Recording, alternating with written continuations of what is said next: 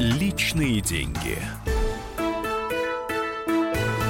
Здравствуйте, уважаемые радиослушатели. Программа «Личные деньги» посвящена, как всегда, самым непростым вопросам. Не только вопросу о том, что у вас есть в кошельке, на карточке, не только вопросу о том, какие цены в магазине, не только о том, подорожало или нет ЖКХ, оно почему-то не хочет эм, не дорожать но и гораздо более серьезным фундаментальным проблемам. И эти темы с вами, как всегда, обсуждаю я, Александр Бузгалин, директор Института социоэкономики Московского финансово-юридического университета, профессор.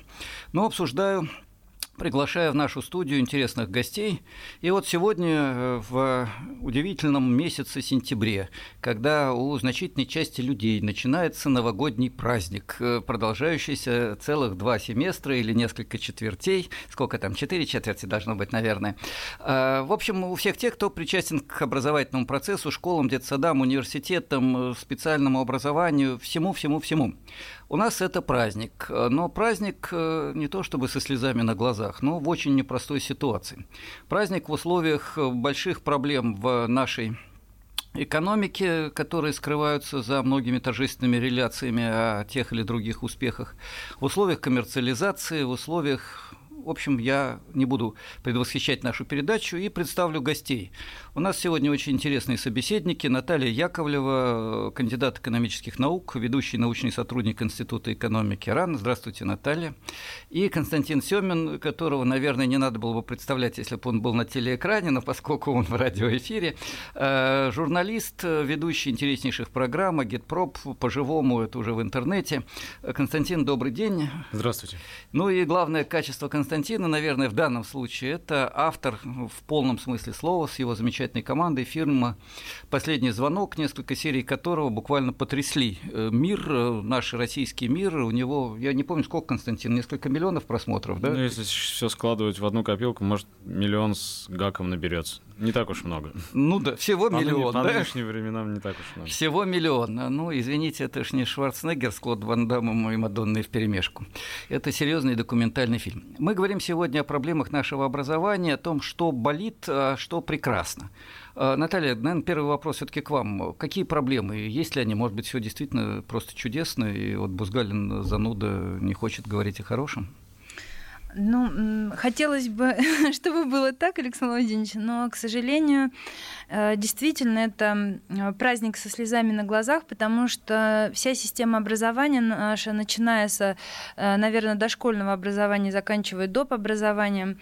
Э, доп. Она... образование – это что такое? Дополнительное образование, ну, это доп. образование после всех это когда уровней. ты закончил университет, и тебя все равно учат, да? Да, все равно и учат. Это, хорошо. это да. отдельные курсы по отдельным программам, как для школьников, да, так извините, и для взрослых перебил. людей. Да. Вот. И что касается проблем, то очень а, много сейчас а, многие люди указывают, профессионалы, депутаты, учителя, специалисты указывают на то, что коренная проблема нашей системы образования – это недофинансирование. Вот я не совсем с этим согласна. Я То есть вы считаете, что денег очень много? Нет, денег, конечно, маловато. Даже вы извините, я играю адвоката дьявола. Да, да, маловато будет, но не в этом корень зла. Угу. Дело в том, чтобы не уходить в частности в нашей программе, потому что времени не так много, я все-таки хочу подчеркнуть на то основное, эм, из-за чего, возможно, вот эти все проблемы частные возникают, и их вал. И с каждым годом все больше их и больше. Первое, на что я бы хотела обратить внимание и подчеркнуть, это после э, развала Советского Союза наша власть не реформирует систему образования, а она лома, ломала и лом, продолжает ломать эту систему по западным образцам. Причем не просто э, копируя модели положительный опыт, а делая это ну, сродни комиксам а, Причем западные специалисты, они и прогнозировали, и рекомендовали, э, вы не поверите, вот я глубоко э, исследую эти проблемы, рекомендовали не э, ломать советскую систему образования, а может быть реформировать какие-то части. Вот это первая проблема, это то, что наши власти просто ломают причем по-живому эту систему. Быть, и уже уже сломали. сломали. Да, уже, естественно, за это время сломали, и много чего не вернешь, чего не вернешь. А вторая это проблема первое. А вторая проблема, это, конечно же, после того, как мы перешли, наша система экономическая перешла якобы на якобы рыночные рельсы, и вот этот якобы рынок извращенный, он пришел тоже в систему образования. И отчаснивание, как я это называю, и э, коммерциализация с каждым годом все более усиливает и усиливает систему образования на всех уровнях. Ну, Проблемы быть... системы образования. Да. А может быть кризис?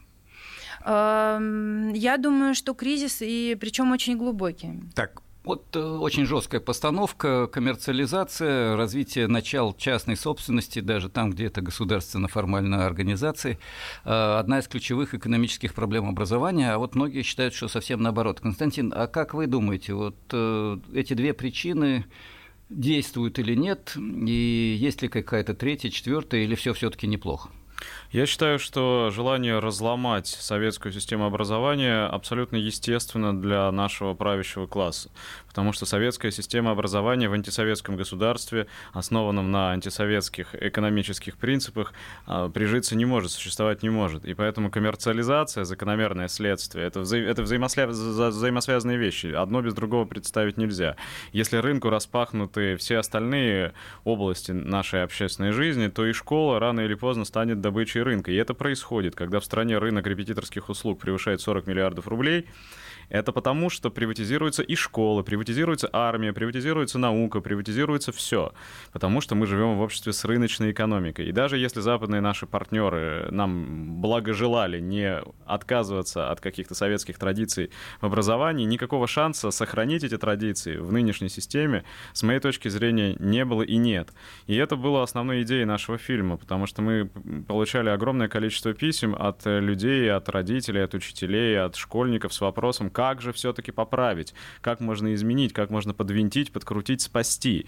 И ответом, суровым, неприятным, разочаровывающим ответом с нашей стороны было вот, вот то, что я сейчас говорю. Невозможно поправить чуть-чуть, потому что бытие определяет общественное, бытие определяет общественное сознание, а образование и есть часть общественного сознания, способ его воспроизводства. Другое дело, что мы не осознаем очень важные вещи, очень важные опасности. Вот продолжение нашего движения по этому пути этим курсом, взятым нами с... Курсом 90... коммерциализации да, курсы, и приватизации. Курсом капитализма, если говорить уж совсем на чистоту. Да, я только хотел вот это сказать, но давайте я оставлю себе полминуты на заключение. Да, да и продолжение движения а, сулит нам самые-самые тяжелые, непредсказуемые последствия. Почему говорю? Потому что после того, как фильм вышел, мы продолжаем уже почти полгода, если не больше, получать письма, так сказать, волну откликов от Напоминаю, нашей фильм аудитории. «Последний звонок» смотрите в интернете бесплатно, очень И нам интересно. пишут, нам пишут инженеры э, РАО РЖД. Нам пишут э, люди, работающие в системе Росавиации, работающие в области гражданских авиаперевозок, э, работающие в армии, в авиастроении, э, в медицине, в науке и так далее. Но не просто где-то, а в самых жизненно важных отраслях. И они говорят, что мы на грани катастрофы, что если будет продолжаться так, если будут приходить такие специалисты в реанимационную палату, на пульт управления атомной электростанцией, за штурвал самолета, то завтра валка катастроф будет не остановить. Константин, к сожалению, должен вас прервать. И, Наташа, вам не могу сейчас дать слово. У нас э, время первой части заканчивается. Но, дорогие друзья, я вам вещаю. Следующую часть нашего эфира, посвященную диагнозу проблем э, коммерческих, рыночных проблем образования в рамках темы образования и деньги, начать с продолжения диагностики, ну и с некоторого анекдота, грустного и печального, который я обещаю вам рассказать. Но сейчас два главных вывода, наверное, нашей первой части. Вывод номер один. Разрушение советской системы образования не привело к позитивным результатам, и об этом предупреждали эксперты. Вывод номер два. Это разрушение не могло быть не связано с развитием России по капиталистическому пути и привело к тому, что, к сожалению, образование превратилось в продажу услуг на не всегда честном и часто коррумпированном рынке. Вот такие проблемы мы зафиксировали. До встречи через несколько минут. Личные деньги. Псы гоняются за котами. Так всегда было и так всегда будет. Такова жизнь. Как подружить домашних питомцев – чем кормить и когда водить к ветеринарам. Каждую субботу в эфире радио «Комсомольская правда» вот такая зверушка. Самая живая программа про братьев наших меньших. Советы ветеринара Ильи Середы. Не пропустите.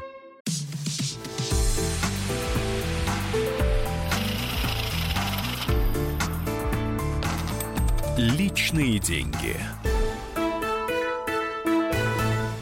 Еще раз здравствуйте. Мы продолжаем наш радиоэфир. Программа «Личные деньги» сегодня посвящена разговору о образовании и деньгах. Э, темы, на первый взгляд, не очень взаимосвязаны, но на второй оказывается, что связаны они очень тесно. И не только потому, что даже если образование бесплатное, за него все равно приходится платить, но по факту приходится в многих случаях платить, но и потому, что образование – это путь к тому, чтобы получать ну, либо удовлетворение, счастливую жизнь, красивую работу, либо много денег. А так, чтобы и работать счастливо для души, для себя, для человека, человечества, для страны, и еще чтобы много денег платили, вот, на мой взгляд, так что-то в нашей стране не очень получается. Напомню, в нашей студии два очень интересных собеседника, кандидат экономических наук, ведущий научный сотрудник Института экономики Российской Академии наук Наталья Яковлева. Еще раз здравствуйте, Добрый Наталья. День. И Константин Семин, автор фильма «Последний звонок», о проблемах российского образования, журналист, э, автор серии интереснейших передач и на центральном телевидении и в интернете. Давайте я вам э, задам один вредный вопрос. А нельзя ли все-таки как-то реформировать э, систему, не совершая социалистической революции, потому что выводом первой части эфира было то, что в условиях капитализма образование будет капиталистическое, услуги, которые продаются, и ничего сверх того. Я позволю себе поиграть в реформиста, хотя я скорее согласен с выводом о том, что для общественного образования нужна общественная экономическая система. Но поиграю в реформиста и скажу, что бывают такие системы, где э, есть бесплатное школьное образование, где есть почти бесплатные университеты, где э, существуют элементы общественного самоуправления в системе образования, ну, те же скандинавские страны, там, или Австрия, если смотреть на юг. Может быть, можно идти по этому реформаторскому пути, может быть, нужно это делать. Э, ну и не забыли ли мы какие-то важнейшие проблемы образования, а то я как-то сразу перескочил к реформам. Наташа, э, Наталья Геннадьевна, вам слово. Ну, если по поводу реформирования, вообще я по характеру революционер, поэтому я считаю, э, я считаю, что без кардинальных изменений, если хотите, без революции, я имею в виду хотя бы в системе образования, мы ничего не улучшим кардинальным образом. Но действительно есть примеры э, стран, э, которые все-таки достигли определенной э, социализации капитализма, и, и это в том числе через систему образования происходит главным образом. Это неплохие результаты, вы привели примеры вот со скандинавской моделью. Но там тоже есть свои проблемы. Я, просто времени нет о них говорить. А, Какая вы хитренькая. Да, но э, естественно, что революцию сейчас э, совершить не удастся э, в системе образования образования как минимум. Поэтому э, можно сделать реформы, и нужно их делать. Если мы это хотя бы элементарные какие-то минимальные э, вещи не будем делать, то я согласна с Константином, э, что мы придем к печальным э, последствиям. Что здесь можно сделать? Вот или, подождите, или сначала... вот что сделать? Давайте мы отложим на самую интересную третью часть нашего эфира. Угу. Э, уважаемые радиослушатели, мы продолжим наш разговор э, обязательно сегодня довольно долго на эту тему. А сейчас я все-таки перебросил бы мостик э, нашего диалога, так сказать, шарик, да, на, на столе Константину Семину. Э, Константин, как вы думаете, мы сегодня можем вот хотя бы частично реформировать, э, я не говорю как и так далее, но вообще это поддается реформированию или нет? Вы знаете, вот накануне буквально у нас был продолжительный разговор с одним из героев нашего фильма, доктором физико-математических наук, профессором Петрозаводского университета Александром Ивановым. Он был за свою непримиримую позицию по отношению к ЕГЭ выдавлен из системы образования, слава богу, продолжает заниматься наукой, но тем не менее.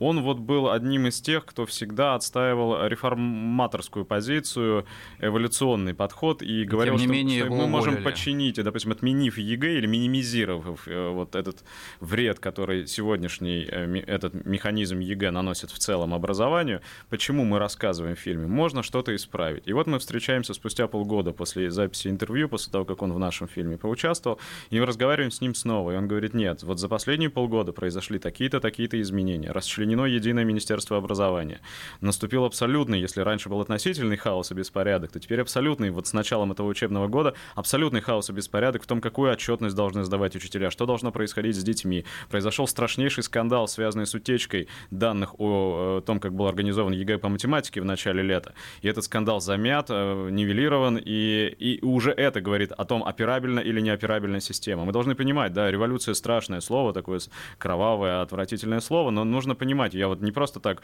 э, в прошлом э, своем выступлении сослался на рис, эфира, ри, да? риск, риск да, катастроф, которыми может быть чревато разложение образования. Вот цена эволюции подчас может оказаться выше, чем цена любых радикальных преобразований. Ну и, наконец, заключить я хотел бы вот чем мы когда говорим, можно ли что-то починить в нашей системе образования, подразумеваем, можно ли в нашей системе общественных отношений, в нашем российском капитализме что-то починить, сделать его хорошим капитализмом. А давайте посмотрим действительно, у кого хорошо из тех, на кого мы пытаемся равняться. Например, Соединенные Штаты, самая богатая страна в мире. Э, разве там хорошо? Разве 1 триллион, 1 триллион долларов э, долга э, совокупных образовательных кредитов, которые тащат за собой студенты, частных... Я, извините, на секунду перебью, просто поясню радиослушателям, слушателям, что в Соединенных Штатах часто говорят, что образование получить может каждый, потому что каждый может взять кредит. Да. Э, может, э, ну, во-первых, не каждый, потому что не каждому его дадут образовательный кредит. Это десятки тысяч до ста тысяч долларов. Э, это первое. А второе, даже если дадут, ты потом будешь всю жизнь расплачиваться за, по этому кредиту. И самое главное, это совершенно не гарантирует тебе то, что ты найдешь работу по своей специальности и будешь заниматься верно. творческим, созидательным трудом. Да, и ну, цена да. вот эта это 1 триллион долларов, нам даже трудно вообразить, что это такое. Мы это хотим, это больше... продукт России. Да, да. Мы хотим, мы хотим такую экономику, но самое главное, нам скажут, а вот смотрите, у них есть гаджеты, у них есть э, современные компьютерные системы, мы все работаем на их э, операционках, все пользуемся их э, телефонами. Вот они же, значит, чего-то добиваются в сфере образования и науки. Они добиваются, потому что они имеют возможность высасывать интеллектуальные ресурсы со и всего мира. Да. Мы в состоянии организовать систему, которая высасывала бы интеллектуальные ресурсы из, из нашей периферии или из других стран. Не в состоянии, потому что для этого это нужно тоже всем осознавать. Нам, Евросоюзу, Соединенным Штатам нужно определиться, кого мы будем грабить, кого мы будем бомбить. Вот если этот путь для России неприемлем, то нам в любом случае, нам не, не, не избежать перемены всех общественных отношений, которые позволяли бы нам по одежке протягивать ножки, в том числе и в сфере образования. Спасибо. А, мы э, вот очень много хотим сказать, и это правильно. Мы в заключительной части обязательно поговорим о том, что именно сейчас можно делать в России для того, чтобы все-таки как-то содействовать прогрессу образования, революционный или эволюционно, спор очень интересный. Я свое мнение резервирую. Но у нас осталось еще три минуты этой части.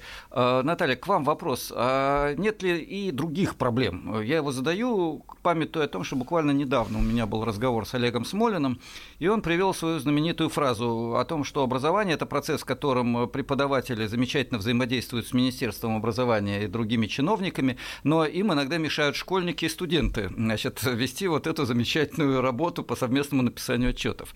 Вы немало написали о бюрократизации образования, а не только коммерциализации. Это одно и то же или это вообще не связано?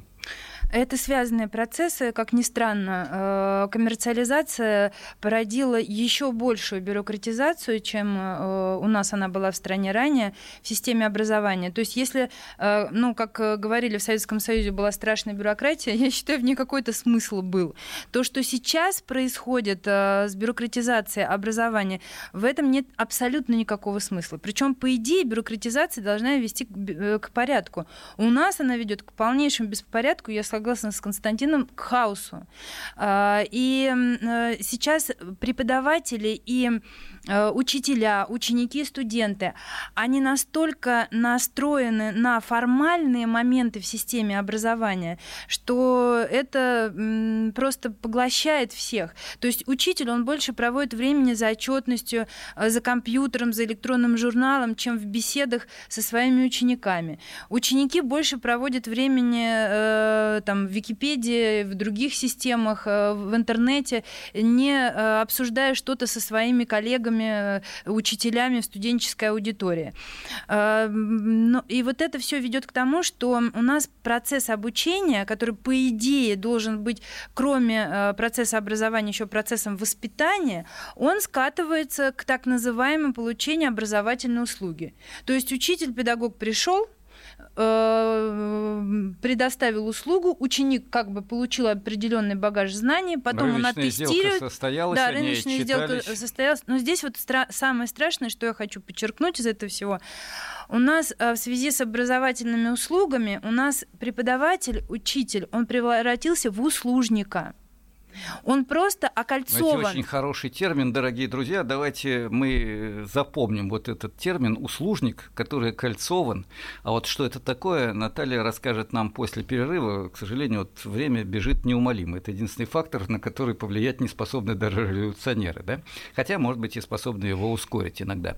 Я напоминаю, наш эфир сегодня посвящен теме взаимосвязи денег и образования. И выясняется, что проблема очень глубокая, чревата э, тем, что коммерциализация образования, да еще и связанная с его бюрократизацией, приведет действительно к глубоким катастрофам в стране э, и отбросит нас еще дальше. Нужен выход из этой ситуации. И вот именно этому мы посвятим третью часть нашего эфира. Буквально через несколько минут мы с вами продолжим разговор. Э, Не переключайтесь, оставайтесь с радио «Комсомольская правда».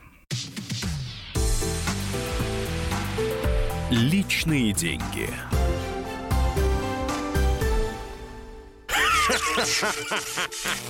Машина времени! Она работает! Док, а ты уверен? Да! Посмотри сам! Но, док, это же просто радиоприемник. А чего ты ждал? Давай, включай дежавю! Вперед! В прошлое! Ностальгический удар от Михаила Антонова. Воспоминания о том, что мы бережно храним в памяти. Программа «Дежавю» по будням с 11 вечера в прямом эфире радио «Комсомольская правда».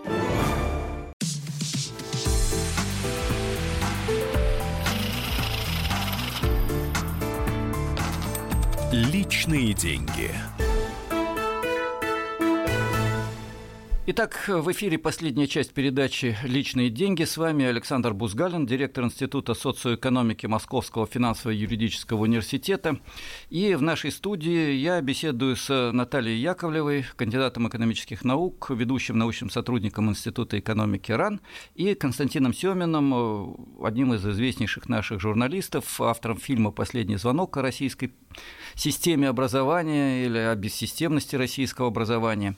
Мы говорим о том, что в процессе распада, точнее развала, слома советской системы образования мы получили очень интересный гибрид, в котором огромное количество бюрократических проблем одновременно связано с коммерциализацией всего образовательного процесса, и это, к сожалению, чревато очень глубокими проблемами, глубокими экономическими, а не только гуманитарными или нравственными потерями для нашей страны.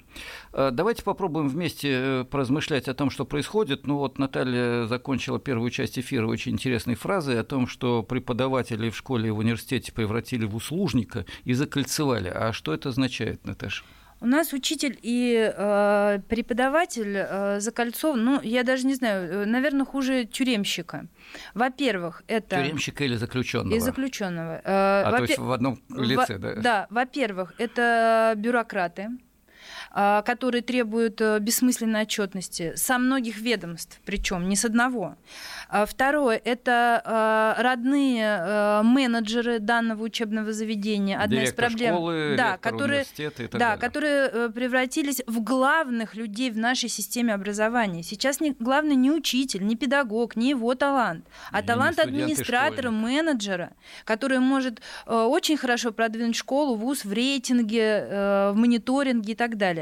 Так и, кстати, это опять оценивается деньгами, завязано на зарплату или на прибыль, если это не государственный вуз, ну или как бы прибыль, да? Я, я, кстати, здесь хотела подчеркнуть, мне часто задают вопрос, а какая коммерциализация, так как у нас есть э, государственный образовательный сектор, какая там Ой, коммерциализация? Наташ, извините, мы просто давно ведем диалог, поэтому Да. я так к вам обращаюсь, но я хотел бы сразу подчеркнуть, э, государственная и частная система образования, коммерческая и некоммерческая, это разные вещи, потому что половина государственной государственных университетов, скажем, предоставляет коммерческие услуги, учат за деньги, да? Ну и даже для как бы бесплатного образования есть проблема коммерциализации. В чем она? А, так вот, э, что э, касается коммерциализации, то это то, что образовательные организации, они более ориентированы сейчас не на образовательную деятельность, а на получение коммерческого результата. Но многие меня спрашивают, например, когда я говорю о коммерциализации образования, а разве имеют право там государственные вузы получать э, чистую прибыль? Это, да, не имеет. Вы понимаете, что рейтинг, положение в рейтинге, положение в мониторинге, определенные коэффициенты, это, это определенным образом прибыль и доход. Потому что, например, в школе у нас подушевое финансирование. Если вы войдете в топ 300 школ Москвы, то уже на, э, к вам душ придет больше. И значит, вам денег будет больше. А согласно новой системе оплаты труда, значит, в конце года директор может э, воспользоваться большими деньгами для распределения премий сами себе и своим приближенным. Вы Итак, возвращаясь... себе и своим приближенным. Итак, возвращаясь, я закончу мысль про кольцевание. Бюрократ, менеджер, а, как ни странно, третий — это ученик, студент и их родители. Потому что, извините, сейчас, э, так как это услуга, родители и ученики тоже требуют от учителя неизвестно что, сами не являясь профессионалами в определенных сферах. Так что вот если не поднять статус педагога, то мы придем к плачевным результатам. Это как вот частное, но очень важная проблема сегодняшней системы. Я думаю, что это не частная проблема. А, давайте все-таки в оставшиеся 8 минут поговорим о том, можно ли что-то делать в сегодняшней России э, для того, чтобы изменить эту ситуацию, или сказать, друзья, все плохо, подождем, пока где-нибудь как-нибудь кто-нибудь совершит э, революционные преобразования, и тогда, может быть, нам станет хорошо. Пока будем спокойно сидеть, приспосабливаться или просто плакаться друг другу в жилетку. Константин, можно что-то делать? Я считаю, что и в этой ситуации, и в любой другой ситуации нужно нужно и можно делать в первую очередь одно — разъяснять людям, что кроме них самих прийти им на помощь никто не может. Никто о них не позаботится, никакая высшая э, сила, сила да. да, не придет им на помощь. И, и, да, барин не рассудит. Вы знаете, что вот мне, мне кажется очень показательным? Сейчас вот все обсуждают явление какого-то проповедника нашему народу на одном из центральных стадионов Москвы, собравшего огромное количество желающих послушать эту ересь, там, ерунду, да, и заплатить за это большие деньги. В то же время эм, ну, протестные это, кстати, акции, в том числе... Э, образования вот нашего. Да, да в том числе да. протестные акции по животрепещущим соответствующим а, а, вопросам нашего бытия собирают ничтожное, в масштабах страны ничтожное количество людей, и что особенно печально, э, свою роль в этих э, действиях не играют наши учителя. В то время как, скажем, мы говорили об американском опыте, сейчас поднимает, продолжает подниматься мощнейшая волна учительского протеста в тех же Соединенных Штатах Америки. Сейчас к большой забастовке присоединяются учителя штата Вашингтон и штата Калифорния, чего не было там годами, годами. А почему это происходит? Вот мы сейчас равнялись э, гипотетически на лучшие примеры заграничные. Почему происходит? Потому что за границей капитал, так же, как, в общем, и сто лет назад, занимается чем? Урезает социальные расходы. Новый министр образования Трампа, Бетси Девос, идет тем же самым реформаторским приватизаторским курсом, что ее последователи в нашей стране. И это приводит к э, большому озлоблению среди народа и к тому, что гнев, возмущение выплескивается в том числе в учительских акциях протест. А где у нас профсоюз учителей? А где у нас... Вот вы помните, мы проводили с вашим участием презентацию фильма в Государственной Думе. И был задан вопрос, очень прямой, от которого трудно отворачиваться. А вы все согласны с тем, что сказано в фильме, в том числе учителя, пришедшие на... для участия в круглом столе в Государственную Думу. А почему никто не возвышает возвышает голос и ничего не говорит в вашу же собственную защиту? Почему каждый безропотно ждет, когда его рассчитает, когда его вытолкнет за борт этой образовательной лодки безжалостная и невидимая рука рынка? Почему никто не придет на помощь, кроме тебя самого? И еще один важный симптом, который заставляет нас думать о, о перспективах, куда мы можем скатиться. Вот на прошлой неделе прогремела по новостным лентам новость об избиениях школьниками в, в Петербурге, в Ленинграде, случайных прохожих. Школьников, школьниками, вы, наверное, слышали, входившими в организацию уже теперь всем, по-моему, известную АУЕ, арестантский уклад Един. Это ведь полная калька, полная калька с американских, ну, западных, с иностранных способов организации, неформальных способов организации молодежи. Мы получили все вот то же самое. Вот все мексиканские Мары Сальватручи, о которых я рассказывал очень подробно, как корреспондент, работавший в Соединенных Штатах, все здесь теперь. Вот, пожалуйста, вы получите это, вы получите приватизацию, вы получите образование, вы получите долги студенческие такие же, на такие такие же колоссальные суммы. Но самое важное, что вы задали вопрос, от которого я уже отошел немножко в сторону, да, вы знаете, что можно пока изменить? вы к нему вернетесь, я на секунду добавлю еще одну деталь. А, ну, вы помоложе, а я, сказать, очень хорошо знаю советскую школу, поскольку не просто в ней учился, но потом был долго и пионер-вожатым, э, общественником и так далее.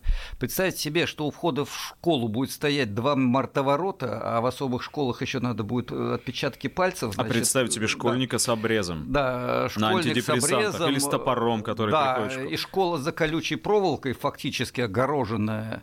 Э, это абсолютный нонсенс Э, от которого сегодня никто не воротит нос с удивлением. Так вот мы не осознаем очень прочную связь между двумя сторонами этой медали. Между, скажем, ЕГЭ, реформами образования, приватизацией образования, тем, что у нас 150 частных издательств занимаются выпуском учебников. Это колоссальный бизнес, они никогда от этого так, не, э, не откажутся. Стоп, ребята, друзья, у нас 4 минуты, полторы Константину, полторы Наталье, одна мне. Очень справедливо. Что делать? Да, да.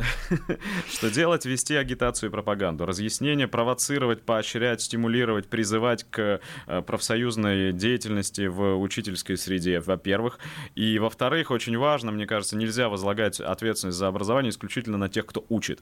Ответственность за образование сегодня спасение утопающих, как ни крути, лежит, но самих утопающих тоже. Поэтому, если родители наконец поняли, в какой среде, в какой ситуации оказались мы все, их святая обязанность и долг заниматься образованием своих детей. Но не на американский манер, изымая их из системы образования и пряча там по углам, а, а просто занимаясь своими детьми. Если вы хотите, чтобы в головах детей было разумное, доброе, вечное, то в вашей собственной голове это разумное, вечное и доброе должно быть. Вы должны заниматься самообразованием, вы должны читать своим детям, вы должны заставлять своих детей учиться. Заставлять своих детей учиться. Как говорил еще один герой нашего фильма, профессор Матмеха, по-моему, МГУ, если у меня нет возможности силой, принуждением, плохой оценкой заставить человека развиваться, я залезу к нему в социальную сеть, я пролезу ВКонтакте, я буду в его мессенджере, я буду в его телефоне, но я найду способ заинтересовать его и потащить его как быка за кольцо в носу за собой к свету.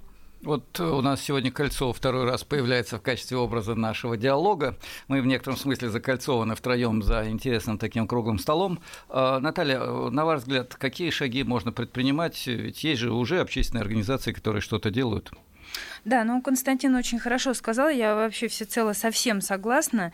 А, но помимо, наверное, э, учителей, родителей, самих учеников, естественно, те люди, которые э, не боятся говорить, э, не боятся вести общественную деятельность, обязательно не нужно опускать руки. У нас есть движение образования для всех, у нас есть конгресс работников образования, науки и инженерных специальностей.